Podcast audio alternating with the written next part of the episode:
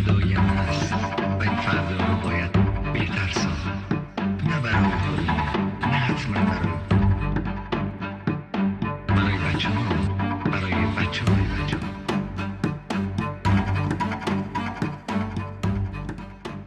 سلام من علیرضا هستم و با پنجمین اپیزود از هنر و فرهنگ کویر همراه شما هستم. اولین خبر خوب رو بدم که از این به بعد می‌تونید فایل صوتی برنامه رو روی Apple Podcasts، Spotify و Castbox هم گوش بدید. اما طبق معمول روی اینستاگرام و یوتیوب می‌تونید برنامه رو به صورت ویدیو و همراه با تصاویر ببینید. و اما در این قسمت به شورش استونوال در تابستان 1969 خواهیم پرداخت اتفاقی که جهان کویر رو به طور کامل تغییر داد. و جالب اینجاست که هیچ عکسی از این اتفاق باقی نموند و به همین خاطر به عکس های کمی متأخر عکاس امریکایی مکدارا خواهیم پرداخت که این جای خالی رو تا حدی پر کرد. و نگاهی خواهیم انداخت به چهره هایی که در یکی از مشهورترین این عکس ها دیده میشه و با دنیای پرزرق و برق هنرمند امریکایی توماس لنیگن سمیت آشنا خواهیم شد و بعد به درک کوین آزادیخواه سیلویا ریورا خواهیم پرداخت و در باب جنبش آزادیخواهی همجنسگرایان به مبارزه با کلیشه های جنسیت زده در خود جامعه کویر می‌پردازیم و به چهره شاخص این ایجاد تحول جکی کورتیس سوپرستار اندی وارهول خواهیم پرداخت. با من همراه باشید.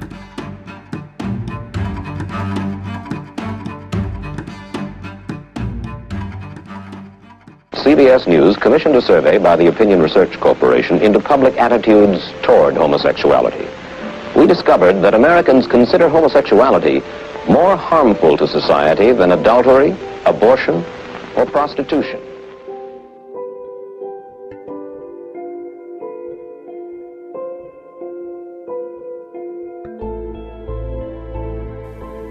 And if we catch you in vow with a homosexual, your parents are going to know about it first.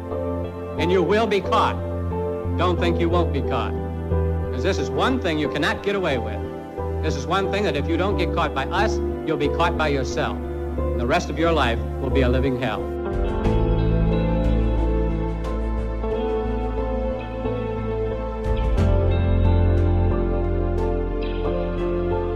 Most Americans are repelled by the mere notion of homosexuality.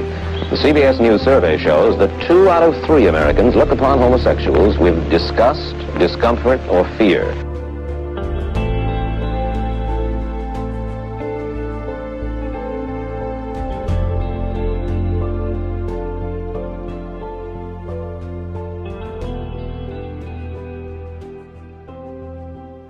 شورش استونوال در اواخر ماه ژوئن 1969 همواره به عنوان نقطه آغاز جنبش های مدرن آزادی خواهی همجنسگرایان تلقی شده. داستان این شورش از مقاومت خودجوش حامیان منطقه گرینیچ ویلج منطقه در نیویورک در مقابل دستگیری ها در یکی از یورش های پلیس به این محله شروع شد و جرقه شد برای سه روز خیزش عمومی که امروزه سالگرد اون رو در سرتاسر سر جهان غرب پارجه های افتخار همجنسگرایان یا گی پراید جشن می‌گیرند. در این میان علاوه بر وضعیت ناپایدار ثبت تاریخی این واقعه که دقیقا چه اتفاقی در استونوال افتاد اینکه چه تعداد نفر در این جریان حضور داشتند و تا چه مدتی این مقاومت ادامه داشت و چه تعداد نیروی پلیس به اونجا فرستاده شد یک حقیقت مهم وجود داره و اون همین هست که هیچ تصویر عکاسی از این شورش وجود نداره. و عکسی که در رابطه با این رویداد همیشه استفاده شده تصویری هست که فرد مکدارا اون رو به ثبت رسونده. اما به خاطرات کسانی که در اونجا حضور داشتن وقتی که رجوع کنیم می‌بینیم که ماجرا از اینجا شروع میشه که پلیس طبق معمول میره برای گرفتن پول از صاحب بار که یک بار درگیری صورت می‌گیره و پلیس ها ابتدا شروع به دستگیری درک کوین ها می‌کنن و اونها رو سوار ماشین پلیس می‌کنن. یکی از کوین ها رو که معمور داشت هل می‌داد داخل واگن یک کفش پاشنه بلند از داخل ماشین به بیرون پرتاب شد و خورد به شونه یکی از پلیس ها و پلیس به داخل ون میره و شروع می‌کنه به زد و خورد با درک کوین ها. و یکی دیگرشون میپره داخل بار و میگه که چیه این همون چیزیه که می‌خواستید ببینید؟ حالا نمایش تموم شد و گم شید از اینجا برید بیرون. اما مشتری ها این بار کوتاه نمیان و همه حمله می‌کنن به مأمور پلیس و درگیری شروع میشه. یه درگیری تمام ایار شروع میشه و از گی و لزبیان و ترنس و درک کوین و سیاه و سفید همگی برای اولین بار به حمله پلیس جواب میدن. هیچ رهبری وجود نداشت و هیچ چیز برنامه ریزی شده نبود.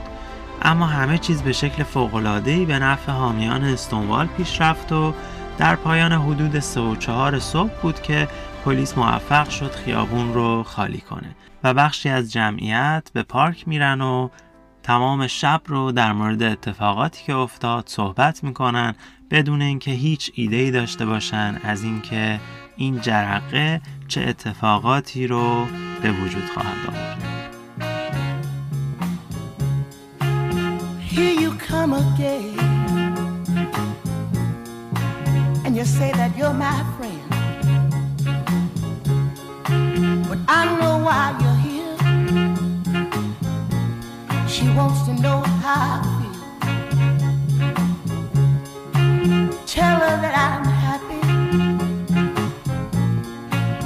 Tell her that I'm gay. Tell her I wouldn't have it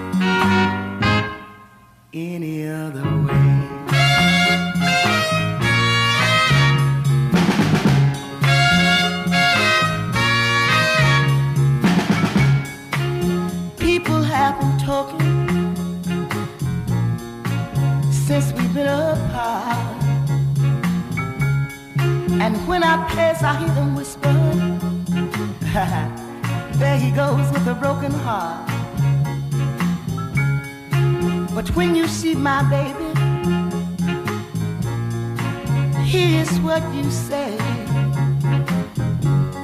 Tell her I wouldn't have it any other way.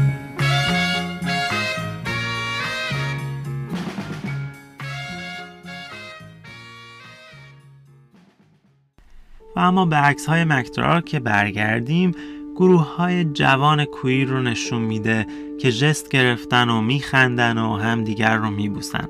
عکس هایی که کنار استونوال درست بعد از تموم شدن شلوغی ها گرفته شده. در یکی از این تصاویر بر سردر استونوال یک دیوار نوشته ای به عنوان پاسخ به هجوم پلیس دیده میشه.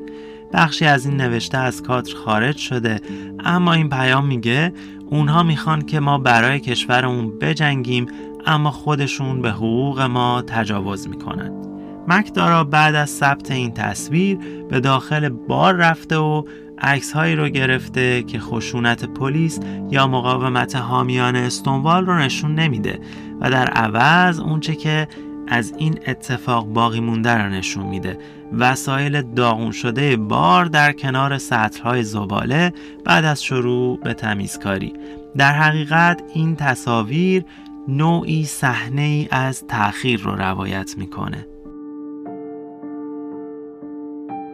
با در نظر گرفتن ناگهانی بودن شورش استونوال خیلی تعجب آور نیست که هیچ عکاسی در اون لحظه برای ثبت این رویداد در حین وقوع آماده نبود.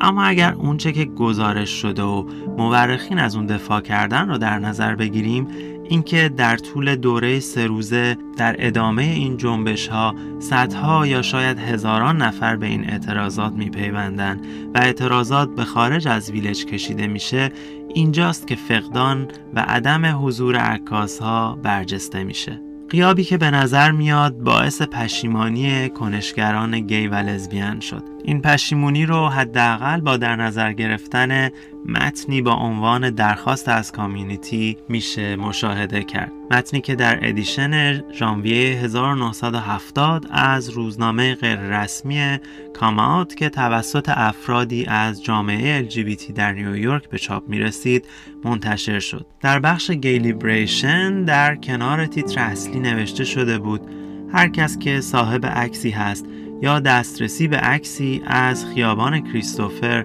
و شورش استونوال تابستان گذشته دارد لطفاً با 447 4875 در اولین فرصت تماس بگیره. در واقع امید داشتند که این تصاویر در شماره های بعدی نشریه منتشر بشه. اما هیچ تصویری تا سال 1972 که انتشار این نشریه متوقف شد به دست اونها نرسید.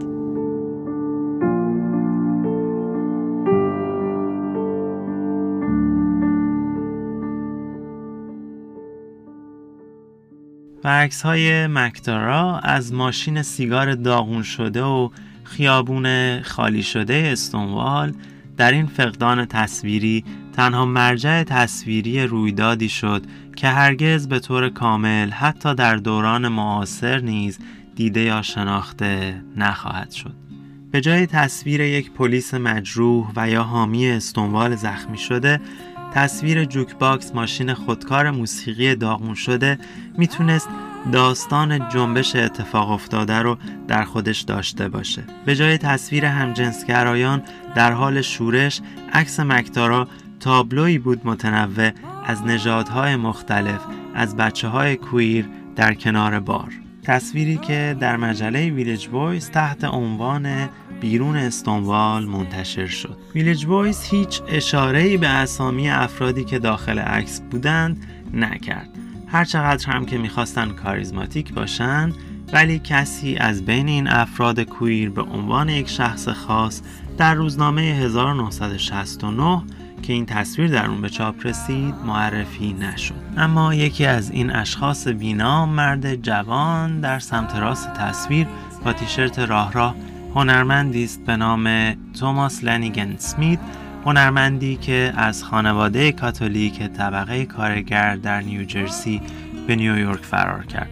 هنرمندی که خودش رو موش خیابونی تعریف می کرد و چیدمانهای انجام می‌داد که در اون زمان اونها رو موقعیت یا سیچویشن معرفی می کرد چون تا قبل از 1970 هنر چیدمان یا installation عنوانگذاری نشده بود لنیگن اسمیت کارهای متفاوتی انجام می‌داد و گاهی از همکاری عمومی برای چیدمانهاش بهره می برد. اون در آپارتمان خودش یک فانتزی از high camp از اکلیل و فویل و ورق طلا و خوردریزها درست کرده بود و اون رو قصر تابستانی سزارینا تاتیلینا می نامید. در خلال نادیده گرفته شدن اون در دنیای هنر اون دوران اون توسط جک سمیت فیلمساز زیرزمینی امریکایی و چارلز لودلم بنیانگذار کمپانی تئاتر مزهک به عنوان روحی خلاق شناخته شد لودلم یک قصه در آگهی نامه کنشگری Gay Power در مورد لنیگن اسمیت که از اون به عنوان آقای تی اسم برده بود نوشت و در کنار این تعریف ها تصویری هم از اون در کنار یکی از آثارش به چاپ رسیده بود که کنتراست جالبی با تصویر اون بیرون بار استونوال داشت. دیالوگی بین دنیای کمپ و سیاست رادیکال بی ارزش و نفیس.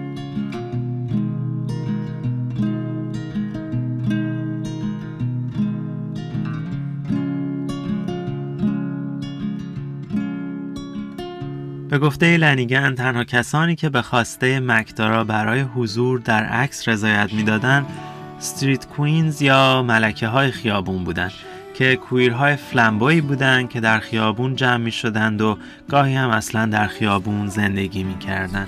و این رو هم توی پرانتز بگم اصطلاح flamboyant برای کسانی به کار برده میشه که با استایل پرزرق و برق و اعتماد به نفسی که نشون میدن نظرها رو به خودشون جلب می‌کنن و در ادامه کسانی هم بودند که در این عکس حاضر نشدند کسانی که به اونها husbands یا شوهرها می‌گفتند مردان همجنسگرایی که رفتارهای منتصب به مردانه دگر جنسگراگونه از خودشون نشون می‌دادن و از قرار گرفتن در مقابل دوربین از ترس دیده شدن و به خصوص کویر دیده شدن در می‌رفتن. و اما یکی دیگه از افراد درون تصویر سیلویا ریورا درک کوین پورتوریکو ونزوئلایی هست که پیرهن سیاه ساتنی پوشیده و کیفی در دستش داره.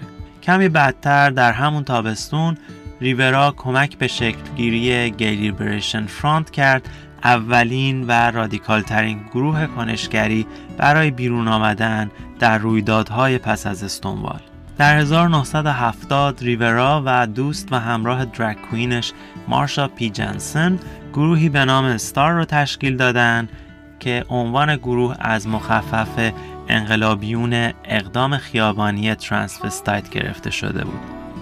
transvestite به پوشیدن پوشش منتصب به جنس دیگر گفته میشه. گروهی که کمک مالی و به طور موقتی سرپناه می‌داد به درک کوین ها و هاسلر ها با در نظر گرفتن گی پاور به عنوان نوعی سرپیچی از عرف های مسکولینیتی یا مردانگی این اعتقاد رو به دنبال خودش می آورد که مدل های قالب جنسیت و به خصوص مرد بودگی خود از مشکلاتی هستند که باید بر اونها فائق اومد. یا به کلام بیانیه Gay Liberation انقلاب گی انقراض تظاهر به رفتار مرد دگرجنسگرا و اختلال در تمام سیستم های تیپ و طبقه اجتماعی که ریشه در سکسیسم داره رو خواهد دید و اما به هدف تصویر بخشیدن به این هدف انقلابی تصاویری با مضمون effeminacy، drag، genderfuck به طور گسترده‌ای در نشریات Gay Liberation منتشر می شد. توی پرانتز effeminacy به مردانی گفته می شد که ظاهر و یا رفتارهای منتصب به زنانه نشون می‌دادند و genderfuck به نوعی ترکیب کلیشه های سنتی جنسیت binary مثل ترکیب ریش با پیراهنی که منتصب به زنانه هست گفته می‌شد. و اینجا بود که سوپرستار اندی وارهول جکی کورتیس مشخصا چهره محبوب Gay Power شد و چندین بار به عنوان شاعر transgender و نمایشنامه نویس و اجراگر به داستان زندگی اون پرداختند. اما چیزی که زیباست جوری که جکی کورتیس خودش رو معرفی می‌کنه میگه من نه یک پسرم نه یک دختر نه یک گی نه یک ستریت من نه درگ کوین هستم و نه ترانسکشوال من فقط خودم هستم. جکی.